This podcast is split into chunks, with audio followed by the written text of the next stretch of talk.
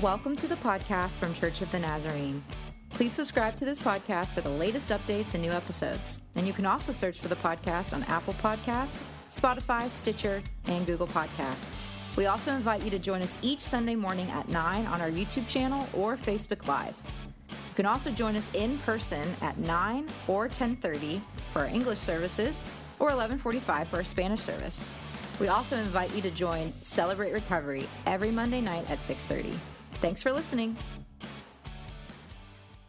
So glad that you're here today. It was great to be with the men last evening. I think there were about 80 of us here. And the thesis of what we talked about was that a purified heart ushers in precise hearing. In other words, if we're having trouble hearing God, it's not an ear issue. It's a heart issue. And in the story of Isaiah in chapter 6, Isaiah saw the Lord, but he didn't hear the Lord until his heart was purified. And right after that moment, Isaiah says, "Then I heard the Lord." Wow. I don't want to live a life where God is silent. There are moments that He entrusts us with silence, seasons. But I must hear the voice of the Lord. As a matter of fact, His voice is my reward. And here's the good news. He wants us to hear Him more than we want to hear Him. So He's leaning our way. Well, this morning is kind of a continuation of that idea in some ways. I guess the word that I'm hanging on to during these moments we have together is the word engage. Brother Adrian said connect, and that's the idea, is that we connect with God, connect with one another, but until we engage, connection will elude us. And even in the story of Isaiah, when he saw the Lord and he was purified, he engaged, because after hearing the voice of the Lord, Isaiah said, "Here I am. Here am I." He engaged with the Lord, and the connection was proven. So what I have really is all I have. I'm telling people that all I really have is prayer. Everything else is just what it is. All I have is prayer. Everything else is just winging it. So I live on a wing and a prayer. But prayer, the Lord is helping me to understand, is becoming less about action. I believe in the act of praying. There are times when we should set aside for deep intercessory prayer. There certainly is a time for that. Jesus had a time for that in Gethsemane. He was in the act of praying. It was like sweat drops like blood. So there was action in that praying. But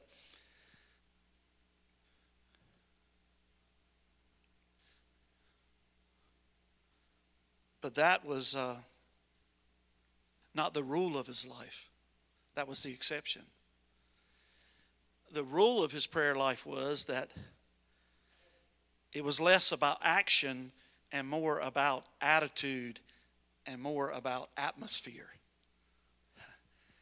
This is very freeing if you begin to understand what I believe the Lord is teaching me finally, is that My life is becoming a prayer. I mean, my whole life, to breathe is to pray. It's the atmosphere of my life. It's all I have and it's all I need.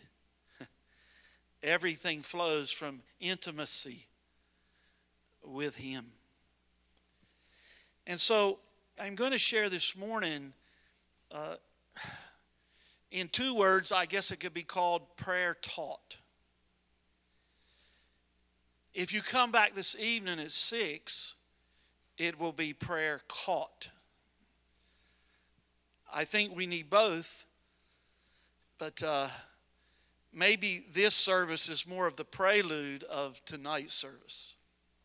That's not a ploy to get you back, but it is an invitation. And so, engage. What do you mean, Pastor Kerry? Engaging the Father in prayer. That's what I'm talking about. Connecting with Abba Father in prayer. Engaging. You look up the word engage. It's got a lot of beautiful synonyms.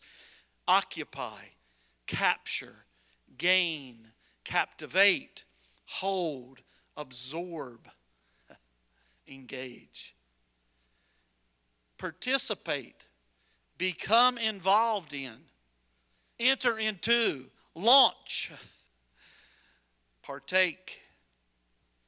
And I love this one, engage, throw oneself into. I love the song, it's called an untitled hymn, Fall on Jesus. Fall on Jesus. Throw oneself on to Jesus. That's prayer. And that's engage. So let me share a few concepts that New Testament prayer is where I'm focusing. Last night it was Old Testament. But New Testament prayer, I want to share a few things. As often as prayer is mentioned in the Bible, in the King James Version, prayer is mentioned 547 times. Here's the good news. You do not have to study from Genesis to Revelation to develop a correct and impactful theology or practice of praying. Isn't that freeing? It is for me. Well, what do you mean, Pastor? Well, if we want to have a correct and impactful theology and practice of prayer, we only need to listen to Jesus and look to Jesus. That's it. So this morning is the prayer taught. We're going to listen to Jesus. This evening, we're going to look to Jesus. And I believe that if your prayer life is troubling to you, if you're not satisfied with where you are in your intimacy with the Lord, I believe that this weekend can be a reconnection. And for some, it may be a new connection. But you'll need to engage. You'll need to say, like Isaiah, here am I, Lord. Count me in. I'm throwing myself on to you in prayer. So we just listen to Jesus and look to Jesus. And if our theology and our practice matches what we see Jesus doing and who we see Jesus being in prayer, victory. Victory in prayer. We can see a victory. How many of you, I want you to answer this to your neighbor, would like to have such a connection with the Lord that He hears you and you hear Him and prayers are answered? Just look to your neighbor and say yes or no. Okay. If nobody said anything to you, pray for them. My mom says to me every once in a while, Carrie, I don't know how people make it without prayer. I don't think people do make it. Now, we need to understand the importance of prayer, and if it's important, there are going to be obstacles. We know this. Let me share 4 obstacles with you in prayer. Prayer requires a heart that listens, and listening is hard. When I first talked to Pastor Adrian and asked him, is there a theme? Or, you know, he didn't really point me in any direction. He said, the Lord will lead you. He said, but maybe we could have a little bit of a clue about hearing the voice of God in the noise. Well, that's kind of where I'm pointed. But prayer requires a heart that listens, and listening is hard. So that's the first obstacle. The second obstacle is we don't truly understand the power of prayer. And some people refuse to engage in prayer until they understand it all. I'm like Vance Havner. I told the men last night. Vance Havner, the old Baptist evangelist from the Carolinas, he said, I don't understand electricity. Not going to sit around in the dark till I do. I hit the switch. This is prayer, friends. So the obstacle is that we don't understand the power of prayer and how prayer works. But just take the last 2 words I said. Prayer works. We just have to engage. But it's an obstacle because we don't understand it. Third obstacle is our enemy. You know we have an enemy? Our enemy does everything he can to keep us from praying. Everything he can to keep us from praying. Because prayer is where we're going to see a victory. John Wesley said this, God does nothing except in response to believing prayer. Huh. That's pretty solid, pretty strenuous, pretty straight. So the enemy does everything he can to keep us from praying. That's an obstacle. And the fourth obstacle is we are surrounded by pressures that force us into our comfort zone, and meaningful prayer does not usually happen in our comfort zone. Prayer becomes especially essential when we're uncomfortable. But the obstacle is the comfort zone. And so I wanted to begin by at least letting you know that I understand that there are obstacles to praying, and we should know what they are so that we can engage over them, go above them, make sure they do not trip us up. If you have your copy of Scripture, I'm in Matthew 6 for the next few minutes. Matthew 6, verses 5 through 13.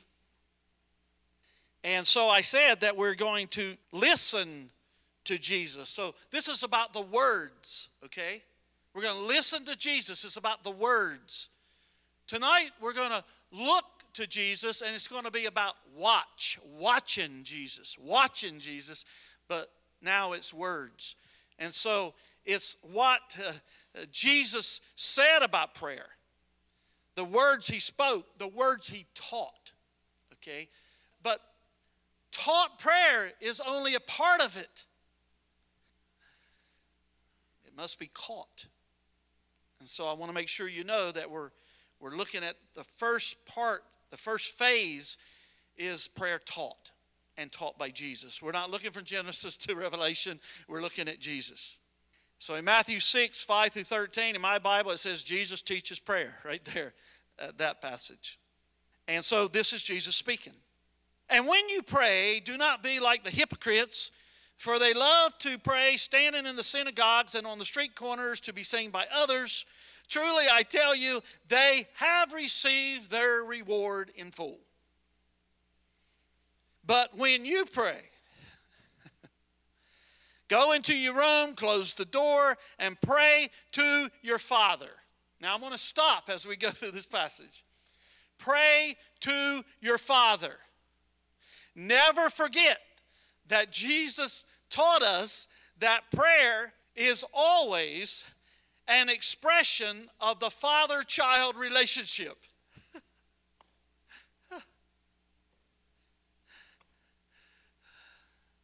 It's a family thing. I love what a friend we have in Jesus. I love all that friendship stuff. I think that's wonderful. But Jesus said, pray to your Father, because that's what He did. He's just telling us to do what He did. He prayed to the Father. And He says, pray to your Father. He doesn't say pray to my Father. It is His Father. But look what He's given to us. Pray to your Father. He's not just my Father. He's your Father. He knows your name. He knit you together fearfully and wonderfully in your mother's womb. He's your Father. He's known you from, well, before your conception, He knew you. It's a father-child relationship. Too many people make prayer a boss-employee relationship. It's not, He's not the boss. He's not the man upstairs. He's the Father. He's your Father. He's my Father. Our hearts cry, Abba, Father. Quit approaching God like He's your boss. He hates that. Sometimes pastors up in Philadelphia, they introduce me to their congregation as their boss. I hate that. I'm not their father. Though in Philadelphia, wearing the cross, I get called that more than I do in these parts. I don't want to be your boss. I want to be your brother. Introduce me as Brother Carey, not your boss. I might come down on you if you introduce me like that. God doesn't want to be our boss. He wants to be our Father. He says, pray to your Father who is unseen. Then your Father, look at repetition. I love what Paul Harvey said. Repetition is effective. Repetition is effective. Repetition. Pray to your Father who is unseen. Then your Father, he comes right back to it. Then your Father who sees what is done in secret will reward you. This is what Jesus said, will reward you. Prayer has an effect. It's not merely a conversation. It is a conversation. As a matter of fact, I think prayer is first and foremost staying in conversation with God. I think evangelism is first and foremost staying in conversation with the lost. I think discipleship is first and foremost staying in conversation with the found. So I believe that prayer is conversation, but Jesus said it's more than that. Your Father will reward you for praying. Thank you, Jesus. And when you pray, do not keep on babbling like pagans, for they think they will be heard because of their many words. Don't be like them. Repetition, repetition, repetition. For your Father.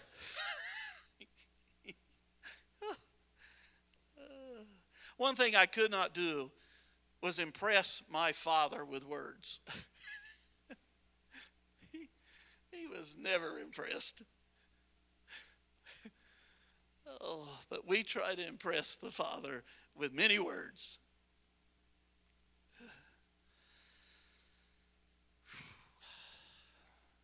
Do not be like the babbling pagans, for your Father knows what you need before you ask Him. We spend too much time giving the Father information, acting like He doesn't know our situation.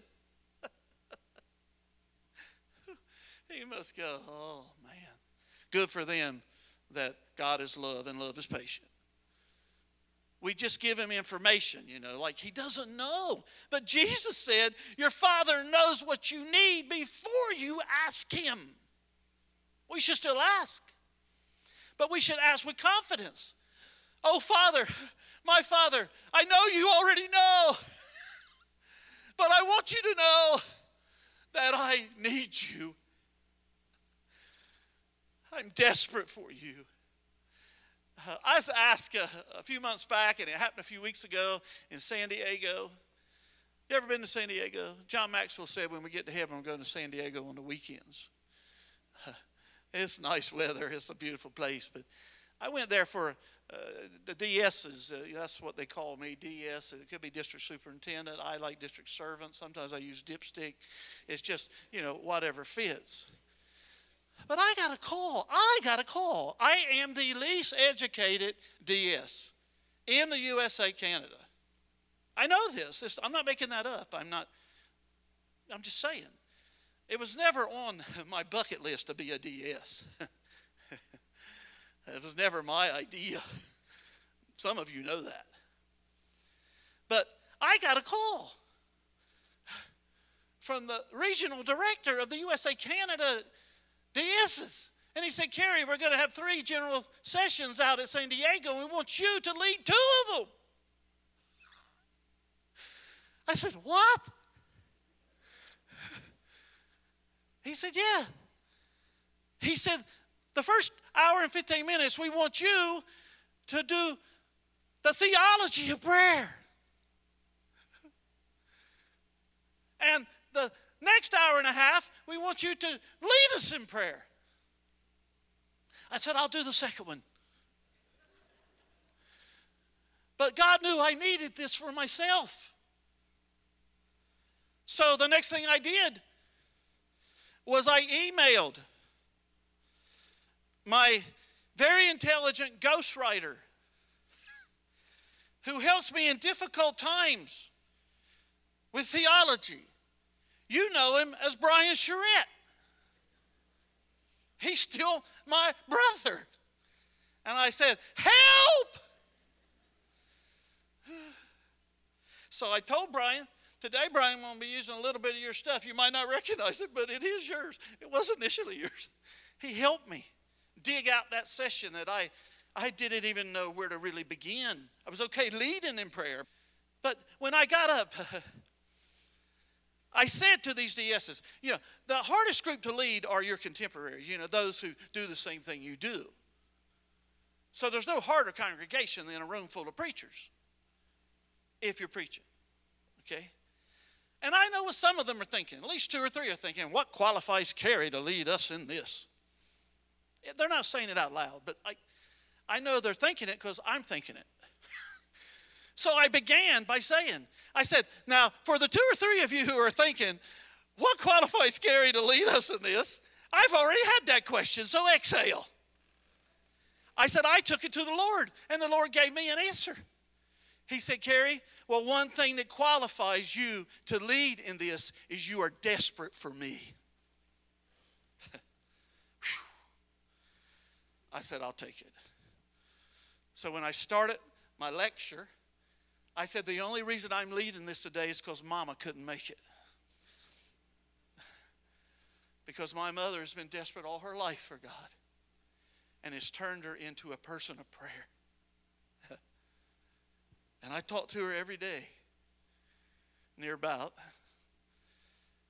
And I want to be like her when I grow up. Your Father knows that you're desperate. Your Father knows what you need before you ask Him. Verse 9, this then is how you should pray. Repetition. Our Father in heaven, hallowed be your name. I want you to write the word down, worship, if you're making notes. Because there's 3 ideas I'm going to harp on the rest of this message and tonight. And tomorrow night is CR. If you've never been to CR, you ought to show up at least once. This is your opportunity. I want you to write down the word worship. Hallowed be your name. What kind of prayers do we bring to the Lord? Well, Jesus said, you come with worship. Hallowed. That's worship. That's adoration. You come with prayers of adoration. That's what Jesus did. He's teaching us to pray how he prayed. And so we know that whatever Jesus did when he prayed, he began with worship. When we watch him pray tonight, you'll see it again. How many times do we begin our prayer with worship? With worship, not what James Spruill calls whale belly praying. Help! No, it's okay to get to that eventually. But worship.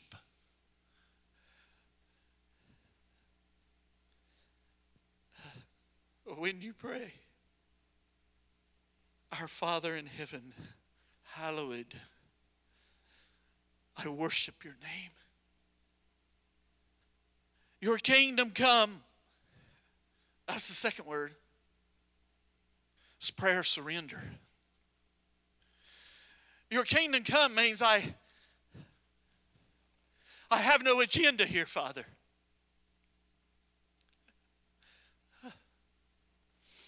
I have no agenda. I worship you. I surrender to you. Your kingdom come.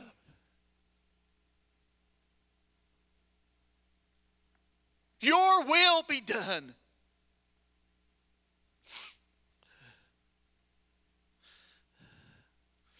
We pray for God's will in prayer.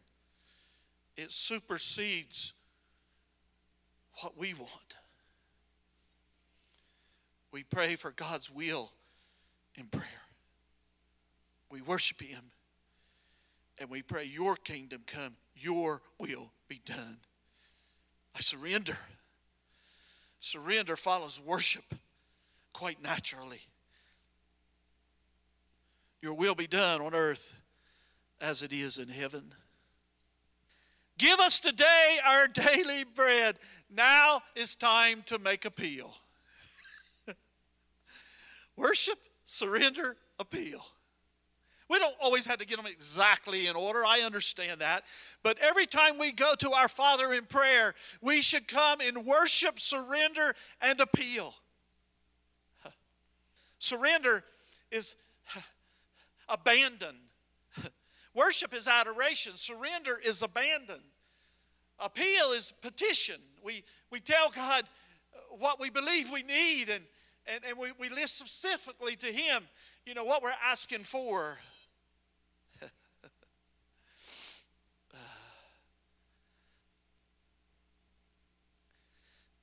And forgive us our debts. We don't only need daily bread. This is appeal. We don't only need daily bread, we need forgiveness. And we need help forgiving those who we're having trouble forgiving. Help us to forgive. And we appeal that he will not lead us into temptation. The idea is, don't let temptation swallow us, and don't let the temptation lead us into sin. This is appeal.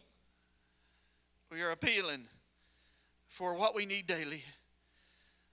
For forgiveness, that we would be those who forgive others, and that he would not lead us into a temptation that leads us away from him. We pray for deliverance from the evil one. I did that this morning. I had this prayer on my heart. It was unusual, really. But I prayed this prayer this morning.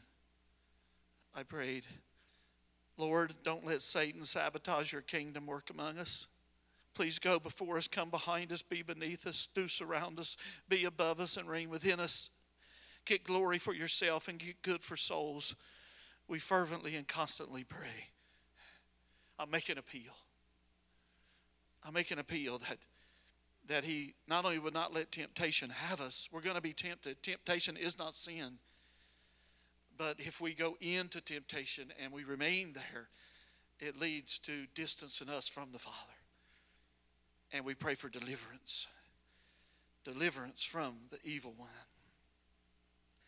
Well, I'm not finished, but I'm done for this morning. And so, would you like to engage any of this? I don't know. It's up to you. Last night I invited the men to engage, and they did. It kind of blew me away, the engagement that we experienced right here in this room last night. And I was a lot longer. I preached a lot longer. A few of them were taking naps, you know. And, to me, that's a great compliment when people can sleep when you're preaching. They haven't had any rest all week, and now they found it. But that was good, too. They were in the room. Would you like to engage in prayer taught as we listen to Jesus, the words about prayer? Would you like to engage? Well, there's ways you can do that. And we've got a song that'll encourage you to do that. We still have altars. If anybody would like to come kneel, you go ahead and leave your seat now. If you want to engage the Lord in prayer today, maybe you want to come and just get that rhythm going, that worship, that surrender, that appeal. Maybe it's been a while since you addressed him as your father when you prayed. You looked at him more like your boss or, you know, some distant friend. You didn't see him as family. Maybe you like to turn your chair into an altar. That was the preferred way last night. It seemed like the men, just before I could hardly get it out of my mouth, it was like a pump shotgun going off in the room. They engaged and turned their chairs into altars and prayed. Maybe you can't kneel, just lean on the chair in front of you. I think that we ought to go ahead and engage. And then tonight, Lord willing, we will move from the lecture to the laboratory and from the words to watching Jesus. And I believe that this morning, like last night, we had quite a few men recommit their lives to the Lord last night before we forever shared the word. It was moving, seeing people move toward God. But would you engage right now in whatever way you choose? This is a prayer. This song is a prayer. And I've already alluded to it. But when you had to say words, you can just kneel and say amen to this song. It'll be a prayer, I believe, that God will honor. So would you engage? Would you respond? I invite you.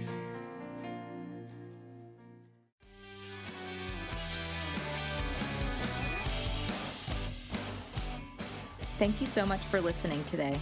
Go ahead and subscribe to our channel for updates and new episodes. And if you have any questions about our church or ministries, go ahead and email us at info@cotnaz.org.